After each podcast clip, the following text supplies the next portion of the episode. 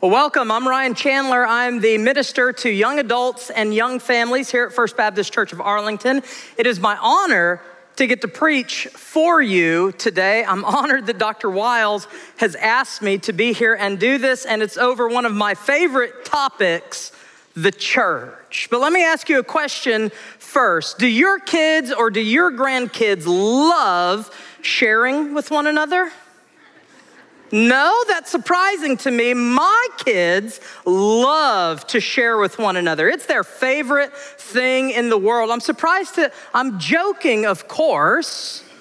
My kids aren't any different from any of your kids. They don't like to share with one another. This is something that Doctor Wiles even mentioned last week. Sharing is something that we learn over time. It just doesn't come natural to our sinful D N A. And so that's why I've discovered a really helpful little ditty written by children's singer and songwriter Raffi called The Sharing Song that is really helpful for teaching my kids the importance of sharing. I thought that maybe we could sing a little bit of it together today. The chorus goes something like this. I'll sing it for you. Ready?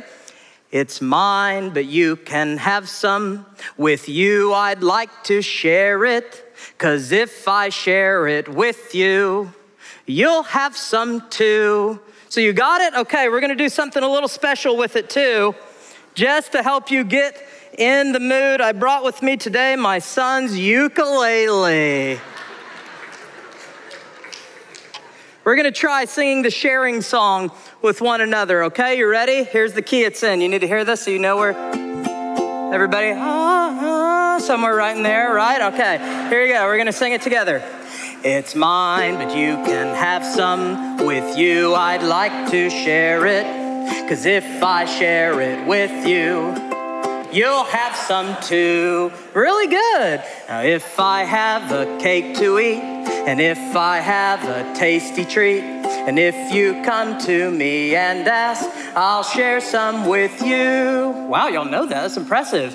It's mine, but you can have some. With you, I'd like to share it. 'Cause if I share it with you, you'll have some too. Wow, give yourselves a round of applause. Amazing. Although unnatural, I'll admit it. All the parents up in the balcony, I know y'all will admit it. Although sharing is unnatural, sharing is one of the core characteristics of the church. And Luke spends a great deal of time trying to emphasize this in the book of Acts. He's already used a similar description in Acts chapter two. Now he reiterates it in Acts chapter four, verses thirty-two through thirty-five. If you have your copy of God's word, would you open it up? Our scripture reading today, Acts chapter four, verses thirty-two through thirty-five.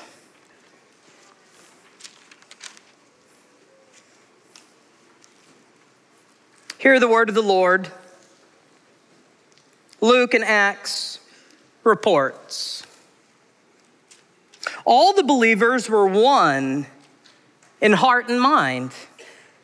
No one claimed that any of their possessions was their own, but they shared everything they had. With great power, the apostles continued to testify to the resurrection of the Lord Jesus, and God's grace was so powerfully at work in them all that there were no needy persons among them. For from time to time, those who owned lands or houses sold them, brought the money from the sales, and put it at the apostles' feet, and it was distributed to anyone who had need.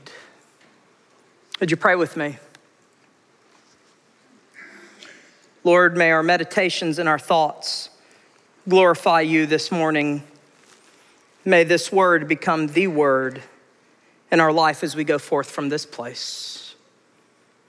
In your name that we pray, amen. So as I was preparing this week and I was reading this Scripture over and over again. And I was even thinking about everything that Doctor Wiles has been teaching us about the church. Something stood out in this text that just might not have stood out to me before. I think the N A S B translation helps us capture what's really happening here. In the N A S B, it says, and the congregation, or rather you could even translate that word congregation, the community, and the community of those who believed. Stop right there.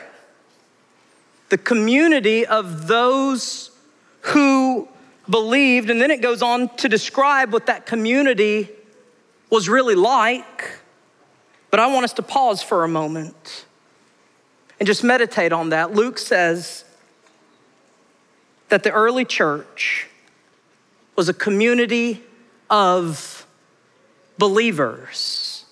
Their common belief in Jesus as Lord is what made them the church.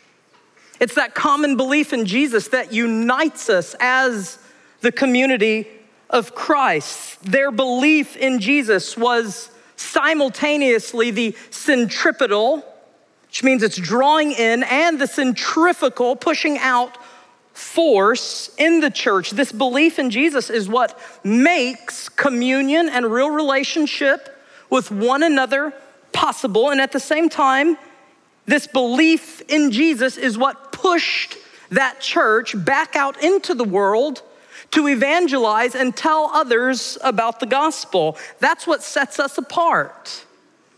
That's what sets this gathering apart from all other groups or organizations or institutions, a common belief in Christ that simultaneously draws us together as one body and pushes us back out again. And I think this is really important to remember for the church today, because in our world, filled with division and strife, we have to fight the temptation to gather as the community of something else.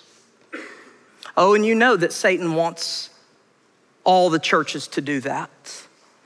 He doesn't want us to gather as the church of Jesus Christ. He knows that's too powerful. And so he wants to deceive us into gathering as the community of something else. The Christ community does not gather as the community, for example, of one particular political party.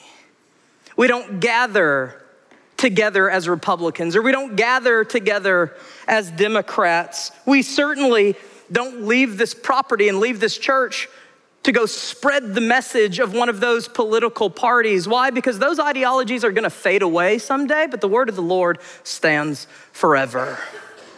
And that's what we share when we leave. The Christ community does not also come together based on social or economic status. Neither do we gather here today based on race, ethnicity, or nationality. We no, do not gather because we are similar. Not everybody in here makes a similar income. We don't live in similar neighborhoods and similar houses. Similarity is not the thing that makes us the community today. And neither are we a community because we like each other a whole lot. You're not here today because you like me. In fact, some of you may find me downright irritating. That's not why you're here today. So it can't be any of those things: political ideology, similarity, likability. Those, those things, they're not the glue that bonds the church and makes us the body of Christ. It is, Luke says, our core belief in Jesus that makes this community the Christ community. I don't know about other communities, and I can't speak for other communities, but this community is the church because we believe in Christ and Christ alone. We are a community of believers. And a community of believers, Luke says, is a sharing community. They didn't need Raffi to come in and teach them kids' songs. This is something that was just part of their D N A. It was a fundamental characteristic. A community of believers, Luke says, seeks to share itself with others. That's just who we are. That's just who you are. We intentionally share ourselves. It's an active sharing. It's not a passive sharing. You know, if you've been wondering why Doctor Wiles has been defining the church as a purposeful community, has that little has that little phrase stuck in anybody else's head? Every time he says it, it just it hits me and it sticks in my head. We're we're a purposeful community. If you've been wondering why he keeps saying that, this is why. The community of believers bursts out of these doors, or we should. We should burst out of these doors every Sunday morning like a heat-seeking missile, just searching for someone to share ourselves with, searching for someone who has never witnessed Jesus before, who doesn't know about Jesus, certainly has never had that chance or that opportunity to experience the joy of community with him and with others. A community of believers seeks to share itself. And here's why that's really good news for all of us in here today. Here's why this is good news for you. You have something to share. Every single one of you, you have something to share. If you're in the community of believers, you have it. You may not be able to share a powerful sermon. You may not be able to sing or play an instrument. You may not be able to do lots of the things that you see take place on this platform. But if you're in the community of believers, and you all are, Luke says you have something to share. And so that's what I want to talk about today. What is it that you have already? Because you're part of the community of believers. What do you have already that you can share in order to help somebody else come to know Jesus? Well, first, Luke says, first, you can share your resources. You can share your resources. Luke reports that the wealthier members of the early church community from time to time would sell land or homes that they owned so that somebody else in the community that was in need could have some kind of help. And then here's what they would do. With all the earnings they got from selling that, they would come and they would lay it at the apostles' feet, and they would allow them to distribute it rather than give it to that needy person instead. Now, why would they do that? Well, it was a way of demonstrating that this gift was first and foremost, first and foremost, a gift to the Lord. You see, in a world, and this was the world that the New Testament was written and swam in. In a world of benefactors and patrons and clients, this act of laying that gift at the apostles' feet was their way of acknowledging that all things belong to God way before they belong to me. Do you recognize that in your life? Everything you have, any good thing you have, anything that you can call a gift or a blessing, it belonged to God way before it belonged to you. And so that was their way of recognizing that and acknowledging in the community, God is our benefactor. You see, in the Greco-Roman world, here's how it would work. If I gave a gift of some kind to you, if I gave a gift to you, you would be socially obligated to repay me for that gift. So let me give you an example. Let's, um, Brad Eccles is sitting over there, and, and, and Brad is my boss. Hello, Brad. Everybody say, hello, Brad. Brad's a perfect example for this because he's my boss. So let's imagine, let's imagine that I am a very humble businessman, very humble, and I need something. I need a cow. That's all I need, one cow. One cow is all I need, and I know my business will take off if I can just get that one cow. But I'm a humble businessman. I can't afford even one cow. But I know Brad. And Brad is a very wealthy man. Aren't you, Brad? Brad's very wealthy. And Brad knows me, and Brad believes in me. Brad says, hey, that Ryan guy, he's not so bad. I know he's from Poteet, Texas and all, but he's not so bad. I believe in Ryan. I think Ryan's a good investment. So Brad comes to me and he gifts me not one cow. He gives me ten cows. And he says, here you go, here's your ten cows. In the ancient Mediterranean world, I would now be obligated to repay Brad for this gift, this favor, this act of grace that he bestowed upon me. But I couldn't even afford one cow. How in the world am I gonna pay Brad back for the ten cows he gave me? Well, here's something else that you could do in that culture for your patron, for your benefactor. Let's say the next time we were in a public place, in a public market, and Brad comes in with his entourage and they're all walking in because Brad gave me these ten cows and he's my great patron. In public, I would be obligated to do something like this right here. Everybody stop and look. Here comes Brad, our benefactor of benefactors, the great giver of cows. Praised are you, Brad, among mortal men. Everybody hail Brad. And I'd make everybody stop and we'd all give Brad praise as he came in. So yeah, yeah, thank you. Woohoo, yay for Brad. Brad. So what would I be doing if that happened though? What's that called when I start doing something like that? Like if Brad came in and I said, here's Brad, I love Brad, I believe in Brad, in Brad I trust. What am I doing? I'm worshiping, aren't I?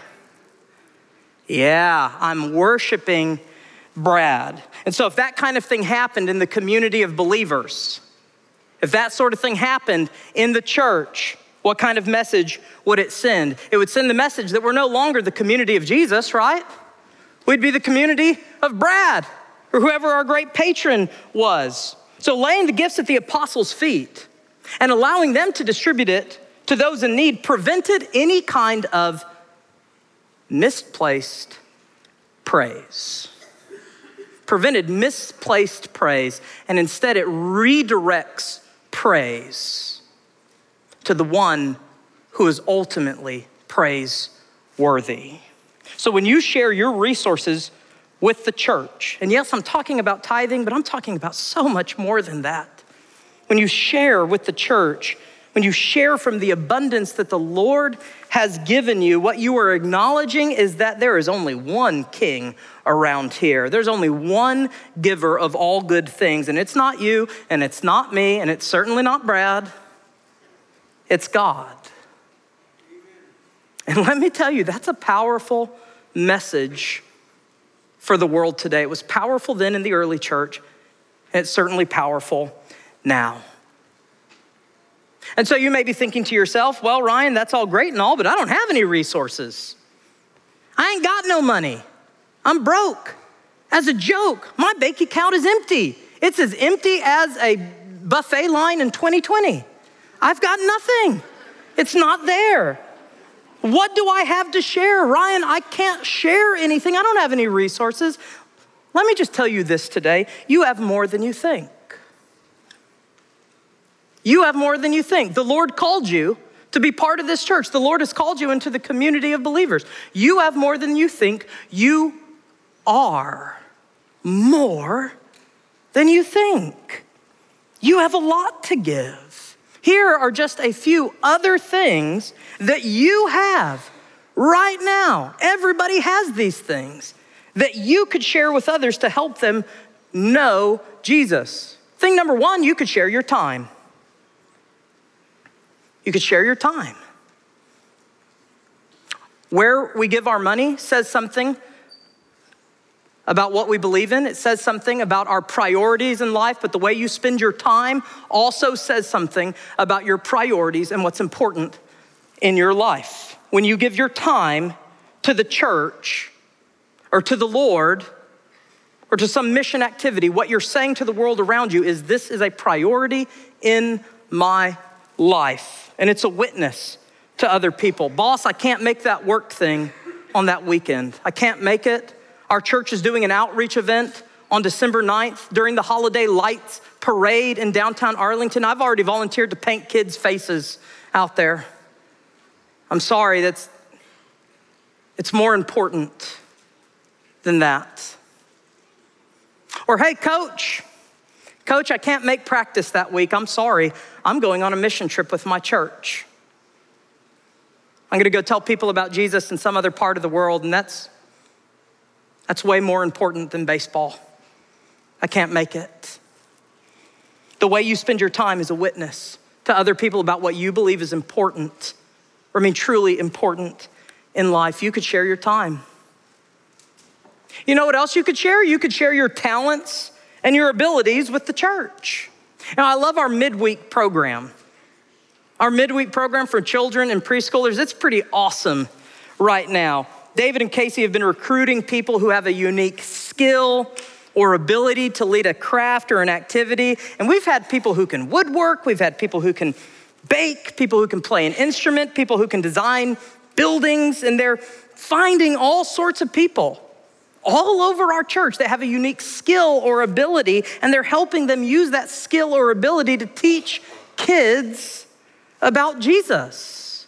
How awesome is that? This week it's farming and pumpkin painting. Erin, who you just saw up here on stage, she's an architect. She came in and did some architect stuff. I bet, I bet you anything. Erin probably never thought once in her life that she'd come in and talk about architecture in the church to help kids get to know Jesus. So I don't care what you think about yourself. I don't care. You do. You're part of the community of believers, and God has called you to this place. You have something unique about you that your church needs. And everyone, if you're saying, well, I don't have any of that, no abilities, no talents, I don't think that's true about you, but you may. And if you do, everyone can share prayer. Everybody can share a prayer with someone else. I'm not sure that we realize just how meaningful it really is to tell somebody, how can I pray for you? What's going on in your life? I wanna, I wanna pray for you about whatever's happening in your life. If you're nervous about doing that, if you're the type of person who's like, oh, I don't like praying out loud, that's kind of weird, I have a helpful tool for you. I learned this, I picked this up from a, a pastor in New York City. In New York City, they don't have beautiful campuses like we have. They don't have beautiful facilities to share with their community. You know, and Amy and I were coming here in view of a call, and, and our kids were with us. The very first, you know, the very first building they brought our family into? They brought us into that kids building down there. And we were just like, wow, look at this place. It's amazing. We have an awesome campus, don't we? What a blessing this campus is to minister to our community. We shouldn't take that for granted, because folks up in New York, they don't have, they don't have campuses like this. A lot of them are sharing campuses, and a lot of them have to get outside the doors of their campus in order to reach anybody at all. So this pastor, one pastor in his church, they go into public parks, and they'll go into these public parks and they'll find somebody there to share the gospel with, and they'll ask them out there, what can I pray for you about? And people in New York City really don't want to start sharing with them about that. Why? Because they think it's gonna be weird. They think, no, you're gonna do this whole weird thing, and I don't. And so the pastor has taught his people to do it a little differently. They'll simply ask something like, how can I pray for you? And the person will say it, and they'll say, I'm gonna do that this week. This week, I'm gonna pray for you. I'm going to pray that. And then they just voice the prayer right there. Hey, what's going on in your life this week? Oh, your mom's sick, she's in the hospital? I'm gonna pray for you that she'll get all the healing and the care that she needs, that the doctors will be on their A game when they walk in that room, and that she'll recover quickly and be able to get out of that hospital quick. That's gonna be my prayer for you. So what are you doing in that moment? You're praying, right? How can I pray for you this week? Oh, you got a big exam coming up, a big test? So the college kids are like, yes. College kids, I'm gonna pray for you. I'm gonna pray that the Lord helps you remember everything you studied, and that when you go into that exam, you have a calmness and a peace about you, that the Lord would give you wisdom in that moment. That's my prayer for you this week. So you see how that works? Without having to say, all right, let's hold hands. Everybody close your eyes and bow your head and going, oh God, our God, and making people feel weird. You don't have to do that. You can just say, I'm gonna pray for you, and here's my prayer for you, and you pray for them right then and there. That's for anybody in the room who feels nervous about sharing prayer with someone. You can also share, here's another thing, encouragement. You can share a word of encouragement with someone else. You know, in the very next paragraph of Acts chapter four, Luke is going to introduce us to a person nicknamed Barnabas. And the nickname Barnabas means son of encouragement. Just think about that for a little bit. This guy was so encouraging. How encouraging? Oh, no, I'm kidding. This guy was so encouraging, so supportive of the church and the movement of Christ across the world that they nicknamed him Encouragement. So think of somebody who has been a Barnabas in your life. Think of somebody who's been your biggest fan, your biggest cheerleader, your biggest encourager, someone who was there for you in all of life's big moments. You can be that for somebody else too. You can be a Barnabas for somebody else. You can be a Barnabas for your church. You can be a Barnabas for the church staff. You can be a Barnabas for our senior pastor. You can be a Barnabas to our Bible study leaders, your table group hosts, your worship team, the other people in your small group, your coworkers, your neighbors, your family, your friends, that odd third cousin twice removed, whoever. You can share encouragement. And what if that was the message that the world heard from the church right now? I've been doing a lot of research on young adults today and how they perceive the church and what they think about the church, so that I can try to help our church reach out to them. I can tell you, well, I'll ask you, do you think most young people today have a high view or a low view of the church? Low view. Doesn't take a lot of statistics and reading to figure that one out. The message that they're hearing from the church right now, it's not altogether positive, but what if we change that message? What if the message that the world heard from the church today was, we love you. We care about you. Jesus was for you, and so are we. What if that was the message that the world started to hear from a, from a church where the members were determined to be a Barnabas to somebody else? And let me tell you, that's really important these days. It's wildly important. We really need more of that. We live in one of the loneliest and most isolated times the world has ever seen. The number of Americans with no close friends has tripled since nineteen eighty-five. Wrap your minds around that for a little bit. The number of Americans with no, zip, zero, nada, close friends tripled since eighty-five. That's an actual true statistic.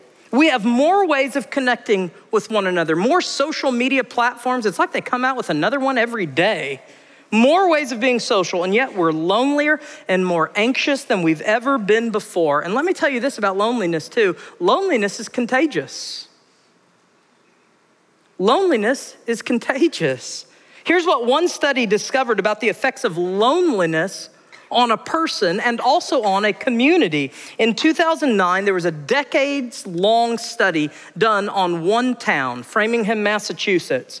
And the study found that people are, get this, fifty-two percent more likely to feel lonely when they come into long-term contact with another lonely person. People who aren't lonely, who say, I'm not lonely, I don't feel lonely, tend to become lonely if they hang around too long with another lonely person. In other words, loneliness spreads. The sociologist behind this study even comments, if you are lonely, you transmit loneliness. And then here's what happens. You cut a tie with that person, or that person just gets fed up with you, and so they cut that tie. But now that person has been infected with loneliness, and so they proceed to behave the same way. There is a cascade, he says. Now there is a cascade of loneliness that causes a disintegration in the social network. In other words, loneliness doesn't just hurt you. Loneliness can destroy a community. So how do we beat it? How do we defeat loneliness and help other people see that we're for them. Well, with everything Luke has been saying is true about the community of believers, with friendship and with encouragement and with prayer and with time, with community, with sharing with one another. Yes, our resources, but also our very lives. It's what the New Testament calls koinonia, fellowship. All the things Luke has been saying about this early church, that's how. And you can be part of a community like that. You already are part of a community like that. In the community of believers, Luke says it. It's in your D N A. Everyone has something to share. But lastly, and most importantly, you have one more thing that you can share. And it's the thing that Doctor Wiles really wanted me to address today. You have one more thing to share. Everybody in here can do it. You can share the gospel. You have the good news of Jesus. You were saved by the good news of Jesus Christ. So you know what that good news is. You responded to it at some point. And that good news of Jesus Christ lodged itself in your heart. So you have it. I know you have it. It's already right here within you. You can share that with somebody else. In fact, you were called to share it with somebody else. The church is a purposeful community because we just don't exist for ourselves. Dietrich Bonhoeffer writes about this. The church isn't the church, he writes, unless it is there for someone else. We exist for the sake of others. We exist for a reason. God is doing something in this world today. Paul says that what God is doing is he's trying to reconcile the entire world to himself, and he has created the church to help. He has asked you for your help in reconciling the world to himself. Now, how amazing is that? It's amazing that God has invited you into purposeful community to help him reconcile the world to himself. It's amazing because, well, I don't know all of you, but I know myself, and I know that I'm some dumb farm kid who grew up in Poteet, Texas. Do you know how many people there are in Poteet, Texas? There's not a lot of people there. There's three thousand people in Poteet, and I grew up on a farm outside of Poteet, Texas. And God called me into the church. And he said, you're gonna proclaim my gospel. You're gonna get to be a part of this. God's called me, he's called you. It's amazing. He is asking you to come partner with him in reconciling the world to himself. You've been invited into the mission of God. It's something that sprang from his heart, not mine, not anybody else's. It belongs to him. He's the first sender. He sent the Spirit, he sent the Son, and now he's sending you. He's graciously invited it, us into it. And so what do you have? Seriously, what do you have going on in your life that is more important than the mission of God to reconcile all things to himself? So how can you share the gospel with someone this week? Well, here's my advice. Start with prayer. It's gotta begin with prayer. Evangelism mission starts with prayer. Just ask God, Lord, would you help me see somebody this week? Just start by identifying somebody. Your coworker, your friend, your neighbor, odd third cousin twice removed, whoever. Who are you burdened for? Who's the Lord placed on your heart? And then pray this. Once you've got that person in your mind, you know exactly who the Lord's calling you to witness to. Pray this to the Lord. God, will you help create an opening with this other person so that I can begin a spiritual conversation with them? Will you open a door so that I can begin that conversation? But I'll give you a warning right here and now. If you ask God for an opening to share the gospel, he's gonna give it to you. I pastored in Orange, Texas several years ago. Does anybody know where Orange, Texas is? Last town, there we go. We got some Orange folks back there. It's the last town on I ten before you hit Louisiana. I was pastoring this small church. We were trying to grow our church by reaching out to young adults. We created this whole Sunday night program and worship just to tailor to young adults. We made all these flyers. I'd been talking about it from the pulpit. Hey, we got to reach out. We got to reach young adults. Take these flyers, invite people to our new Sunday night service for young adults. I was out at the park one day with my son Beckham. Beckham's eight now. He was four at the time. It was on a Friday. We're out there. Beckham's playing. He's having a good time. And these two moms pull up. They'd scheduled a play date. They'd come. They'd brought their kids to play together, and they met at the park. And they were out there hanging out. And suddenly I felt a little nudge. I felt obligated to go and talk to these two moms and invite them to our church. I mean, I'd been talking about it for several weeks, preaching on it, telling our people, here's the flyers, take it and do it. Here's my chance, I can go do it. Put up or shut up is what I thought to myself. But then I started playing a little mind games. Do you do that sometimes? Do you, do you get up all in your head when it comes time to talk to somebody about Jesus or the gospel? I'm naturally an introvert too, so it takes a lot of energy to get over there and do that. So I start playing these mind games with myself on all the reasons why I shouldn't walk over there and talk to any of these, any of these families, these two families there. Top of the list was, what if they think you're weird? What if they think you're hitting on them? That was really the thing that threw me off. What if these two moms out there, they don't want to talk to me. They're out there with their kids. And here comes the creepy dude in the park. Why is he coming over? Why, why is he even coming over and talking to me? He should be at work. It's Friday. At like one o'clock, he's obviously unemployed. And now he's coming over here to hit on me? So I got all up in my head about it, and I just didn't want to do it. And I just flat out, I prayed. And I flat out told God, I'm not going over there.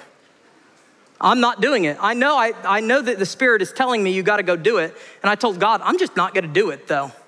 Flat out, not gonna listen to what you're telling me to do right now. And so I knew that was sinful. So I, I added to that prayer, if you really want me to do this, you're gonna have to make the opening happen. You're gonna have to do it. Because I'm simply, I don't have it in me. I can't do it right now. But I was a long way away from them. And so I knew that if God was gonna provide that opening, I had to get a little closer and at least put myself in a place where that opening could happen. So I'm kind of inch across the playground, slowly getting closer and closer. And every time they look at me, I'm like, oh yeah, look at these clouds. And uh, just to pretend I'm not trying to get close. So I get a little closer. Finally, I'm within at least conversational distance. And I'm sitting there and I'm still praying. And lo and behold, one of the moms randomly turns around and looks at me and says, you know, we don't bite. She said, why don't you come sit down with us? And so I thought, well, Lord, you gone did it, didn't you? I guess I got to put up or shut up. And so I went and I sat down and I told him who I was, told him about our church, told him Jesus is for you. So are we. We'd love to have you come as a guest to our church. Ran to my car and I got the fly, flyers and I took them over there and I handed to him and I talked to him about Jesus. So fair warning, if you ask the Lord for an opening to share your faith, he'll give it to you, but you have to put yourself in a place where he can make it happen. It won't happen sitting around at your house and saying, Lord, bring somebody here that I can witness to. I mean, don't be surprised when the phone rings and suddenly you got to do it. But you at least got to put yourself in a place where it can happen and God will open that door. And so what if we rewrote that Raffi song, you know? What, what if we take that little silly sharing song and we write it in light of Acts, but this time let's make it a little more theologically accurate to what it is we're doing around here. We've got the lyrics up on the screen. I reworked them a little bit. Let's try to do this version together. It's God's, but you can have some. He gave to me to share it. I'd love to share it with you, so you'll be God's too. That's more accurate to what we're doing. The Lord gave it to us. He gave it to share. We're excited to share it with you so that you will come to be part of the community of believers too. And so that's my prayer for you this week, that you would find somebody to share yourself with. Would you pray with me? Lord, we are excited about what you're doing in this community, what you're doing in our church, what you're doing on our staff, what you're doing in this world. There is no God like you. None of this is possible because of us. It is to you that we owe everything. You are the giver of all good things. How amazing it is that the God of the universe would even invite us into his ministry. I pray, Lord, that it would take root in our heart, that we would feel burdened for our world, that we would leave this place seeking, looking for them, on a mission to find somebody to share ourselves with, to share you with. That is our heart's desire, Lord. We want to be a church that's all about Jesus. We love you, God. You're the most important thing in our life. There's not even a close second. Help us to be faithful stewards of the gospel that you have given to us. In your name that we pray, amen.